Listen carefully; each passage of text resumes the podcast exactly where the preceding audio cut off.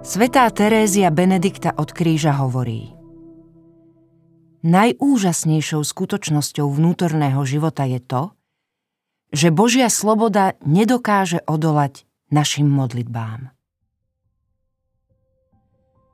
Slová zvelebujem, milujem alebo prosím, ktoré vyslovuješ počas modlitby, hoci rovnako zaznievajú z úst iných ľudí, majú zafarbenie typické iba pre teba. Boh hneď vie, že ho oslovuješ práve ty.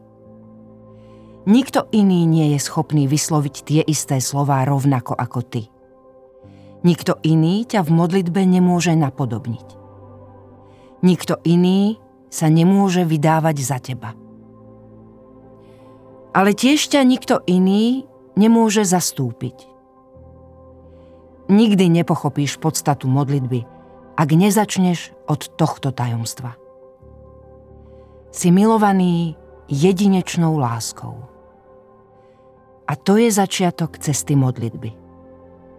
Modlitba žije vďaka láske.